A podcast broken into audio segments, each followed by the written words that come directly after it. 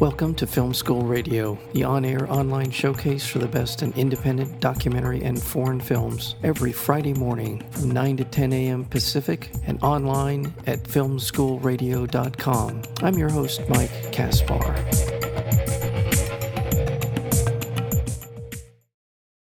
Centered on the indomitable character of Imelda Marcos, the Kingmaker examines with intimate access the Marcos family's improbable return to power in the Philippines. The the film explores the disturbing legacy of the Marcos regime and chronicles Imelda's present day push to help her son, Bongbong, win the vice presidency. To this end, Imelda confidently rewrites her family's history of corruption, replacing it with a narrative of a matriarch's extravagant love for her country. In an age when fake news manipulates elections, Imelda Marcos' comeback story serves as a cautionary tale. And with that, we're joined today by the director of The Kingmaker, uh, that would be Lauren Greenfield, who happens also to be America's foremost visual chronicler of the plutocracy, according to the New York Times. Uh, she's an Emmy Award winning filmmaker and photographer known for such films as Generation Wealth, The Queen of Versailles, and Thin. Lauren Greenfield, welcome back to Film School Radio. Thanks for having me. Thank you so much. Well, uh, let's talk about the sort of the origin story uh, behind the Kingmaker. Um, tell us a little bit about how it may have started as something a little bit different than what it became. Um, I've been from Generation Wealth the last 25 years. I've been looking at wealth and consumerism and materialism in different ways around the world, and so Imelda Marcos was always an iconic reference in my work. I never had the chance to meet her though, and I read an article that said she was alive and kicking and back in Manila as a congresswoman. And in this article, it chronicled this little known legacy of hers, which was this animal island in the South China Sea where she depopulated an island of its indigenous people and brought over more than a hundred African animals on a boat to create a kind of safari. And to me, this was kind of the ultimate extravagance and a really um, moving symbol of the abuse of wealth and power and the kind of consequences intended and unintended of um, of power in a way. How you could just create an island like this on a whim, and then generations later, both the animals and the indigenous people and everybody involved are still navigating the repercussions. And so I started as this kind of historical tale. I got access to Imelda, I got access to the island. I thought it was going to be a story of kind of how they both survived in different ways and in improbable ways. But what ended up happening was the present came rushing into the story as her son declared his candidacy for vice president and the film really turned into a look at their comeback. And I ended up following their election and seeing this kind of remarkable and terrifying rise to power of the family of a dictator that was thrown out of the country and accused of stealing five to ten billion dollars from the country and the perpetrator of terrible and historic human rights abuses. Well, one of the things in the Kingmaker that just shocked me was this chronology of how they got back into the country. I assumed wrongly that Imelda was holed up in some penthouse in New York or she was living in Switzerland or something along the lines of in exile. I had no idea that they had gone back and they had reestablished themselves as a political force in the country. So this part of the film, it, I thought that was just remarkable. Did you know that was happening? I didn't know that until I read this article. Um, and then I also watched this incredible film by Ramona Diaz, which was a portrait of Imelda. And I was really fascinated by how this had happened. Yeah. You know, how had she come back? It was like, you know, people would say things like, well, the Filipinos are very forgiving people, but that didn't really tell the whole story. Like, how it, it was almost like as though President Nixon came back and successfully became the president again. It just, yeah. it just seemed so incredible. Um, and so that was my trying to understand. And I think in the beginning, I thought I assumed wrongly that it was kind of a a, a figurehead that she had kind of, you know, was given this title of congresswoman because um, out of respect and maybe people, you know, some people admired her. I don't know. I right. it I couldn't really figure it out, but as the film progressed, I started to see why she was loved there, but also there was a kind of follow the money story, which ended up being a really important key to how she came back. But basically, they stole five to ten billion dollars, only four billion of which was repatriated back to the Filipino people by the office tasked with going after the ill-gotten wealth. Right. And so there was another one to six billion in 1986 dollars that had vastly appreciated that they were using to fund political campaigns. And this is a place where you can buy votes. The corruption in the elections is a kind of understood fact. And where eventually I learned they could also fund a propaganda campaign that aimed at erasing the history, casting their time in government as the golden years and casting the martial law era known for its human rights abuses as a wonderful time in the Philippines. Yeah. Well, how, how did you approach Imelda Marcos? How how how did who do you talk to to to introduce you to someone like that? And what was her reaction to you as a filmmaker? I don't know if how much research she has done on your your previous work, but what was that sort of the building, the initial uh, connection, and then the building of a relationship with her? How did that go? I mean, I was introduced to her by the writer of the article um, about the animal island that got me interested in the first place. And he already had a relationship with her from interviewing her and all the different players about Calauit. And we collaborated together. And so William Malore's kind of relationships really brought me in to getting to know her and the family. Um, was she wary and, of you at all? Was she what, what? You know, she was. I mean, I think she does always have her game face. She is a politician, so she wasn't inviting me back into you know her bathroom after plastic surgery like Jackie Siegel, but um, but she was I think eager to tell her story, enjoyed the attention of the press and the Western press. I think she was a little bit sidelined at that point in 2014. Her family wasn't back in power. The Aquinos were running the show their political rivals. Um, Noynoy Aquino, the son of the slain leader Benigno Aquino, was president at the time.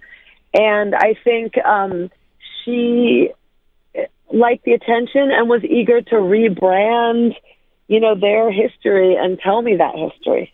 Before we go any further, I want to remind our listeners we're speaking with Lauren Greenfield. The film is called The Kingmaker, and it is opening here in Los Angeles on November 8th at the Laemmle Royal Theater in uh, Los Angeles, right there on Santa Monica Boulevard, right off the 405 freeway.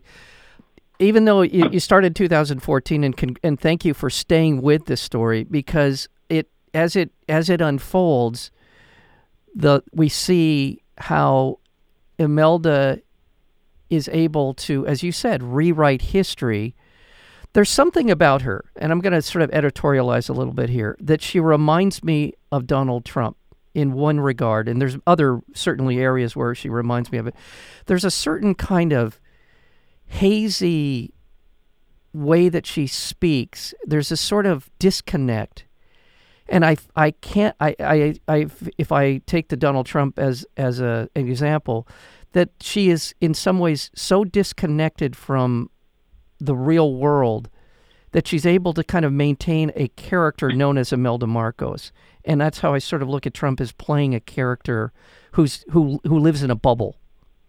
Yes. Is is that is that an Imelda think, Marcos? Yeah, I, I think they do have that in common. I mean, for one, she's a narcissist, and for two, I think she believes her own story, and I think in a way that's a survival mechanism because she doesn't have to take responsibility for any of the terrible ills of the regime and the and the terrible abuses of the regime but it also allows her to have a story where she can come back to power and and believe in her own kind of goodness and philanthropic service um, to the Filipino people. She has an obsession with mothering, which I think comes from her losing her mother at an early age.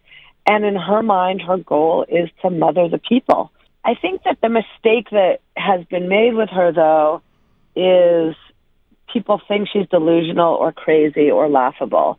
And even when I began this story, some of the people who end up being the truth tellers in the film, Etta Rosales, May Rodriguez, survivors of martial law, they were almost laughing at her in the beginning. Um, you know, saying nobody takes her seriously, she's a laughable figure.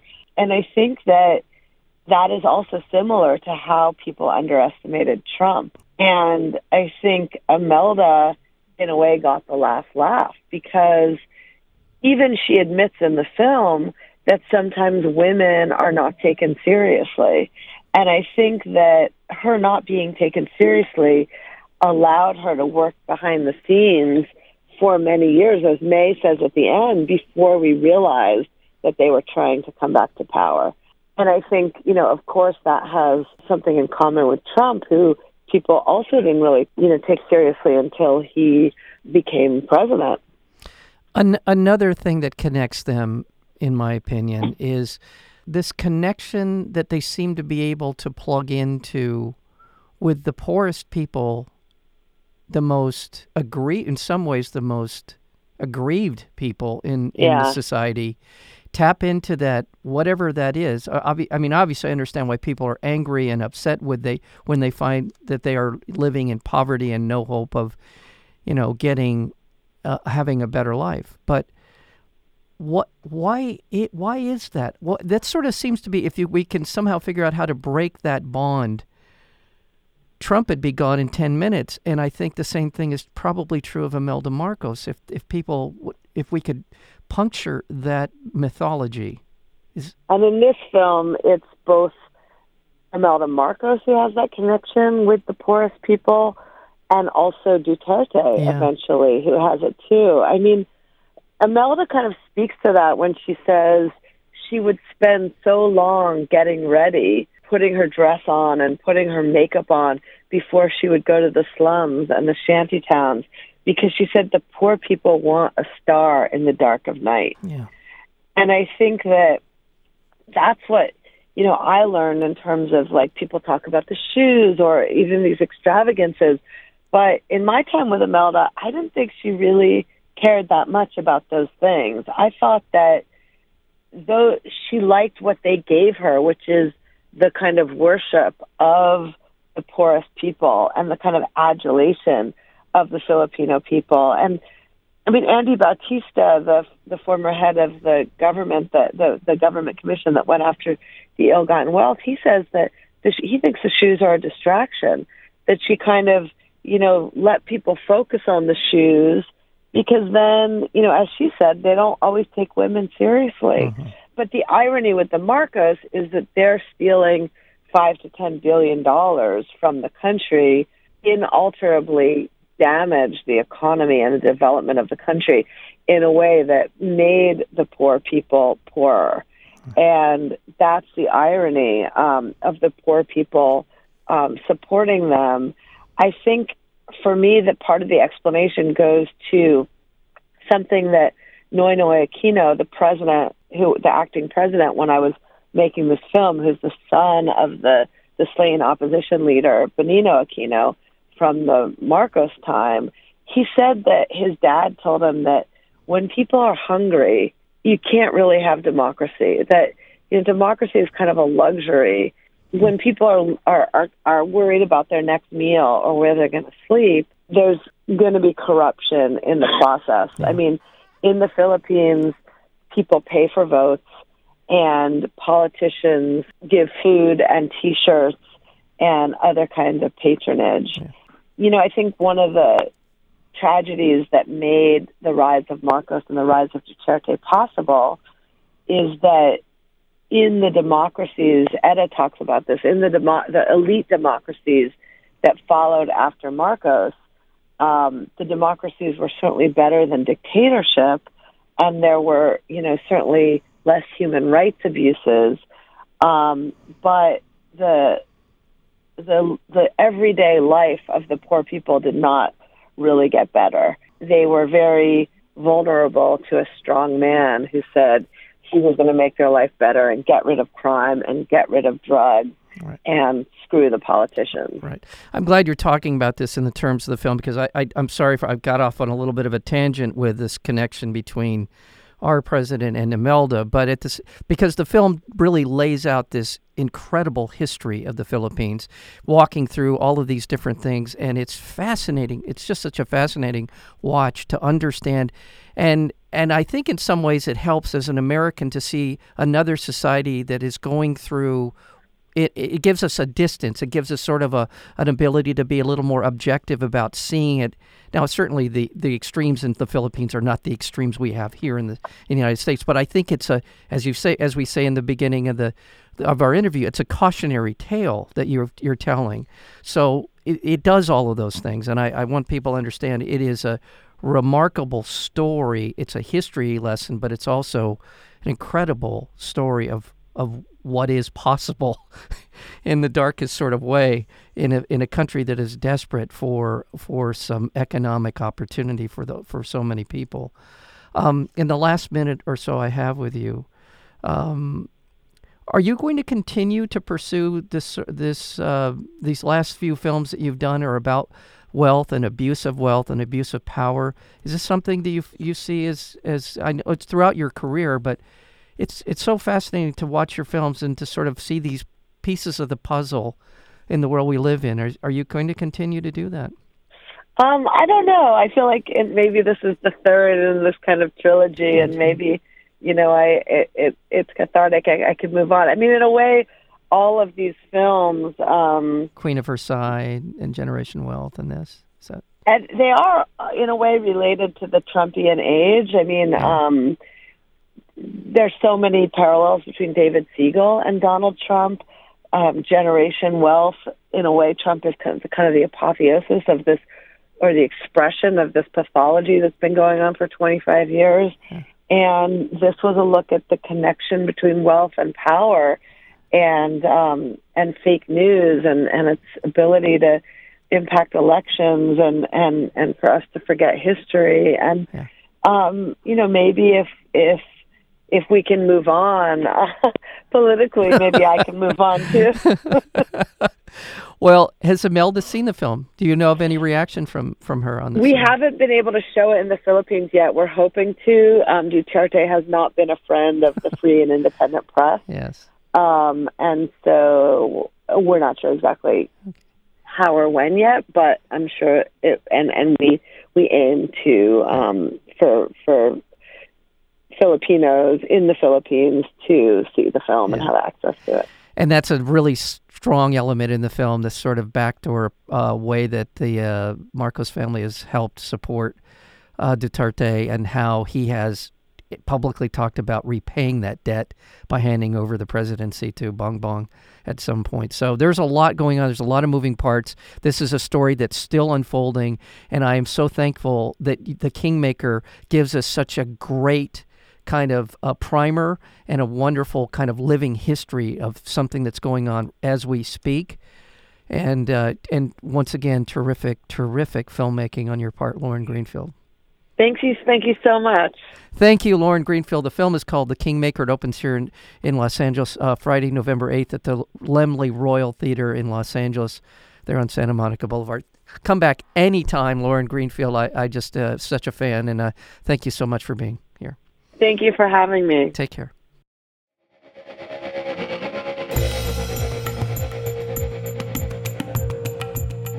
You've been listening to Film School Radio, the on air online showcase for the best in independent documentary and foreign films. You can find out more about the program at filmschoolradio.com. I'm your host, Mike Kaspar. Thank you for tuning in, and we'll see you next week with another edition of Film School Radio.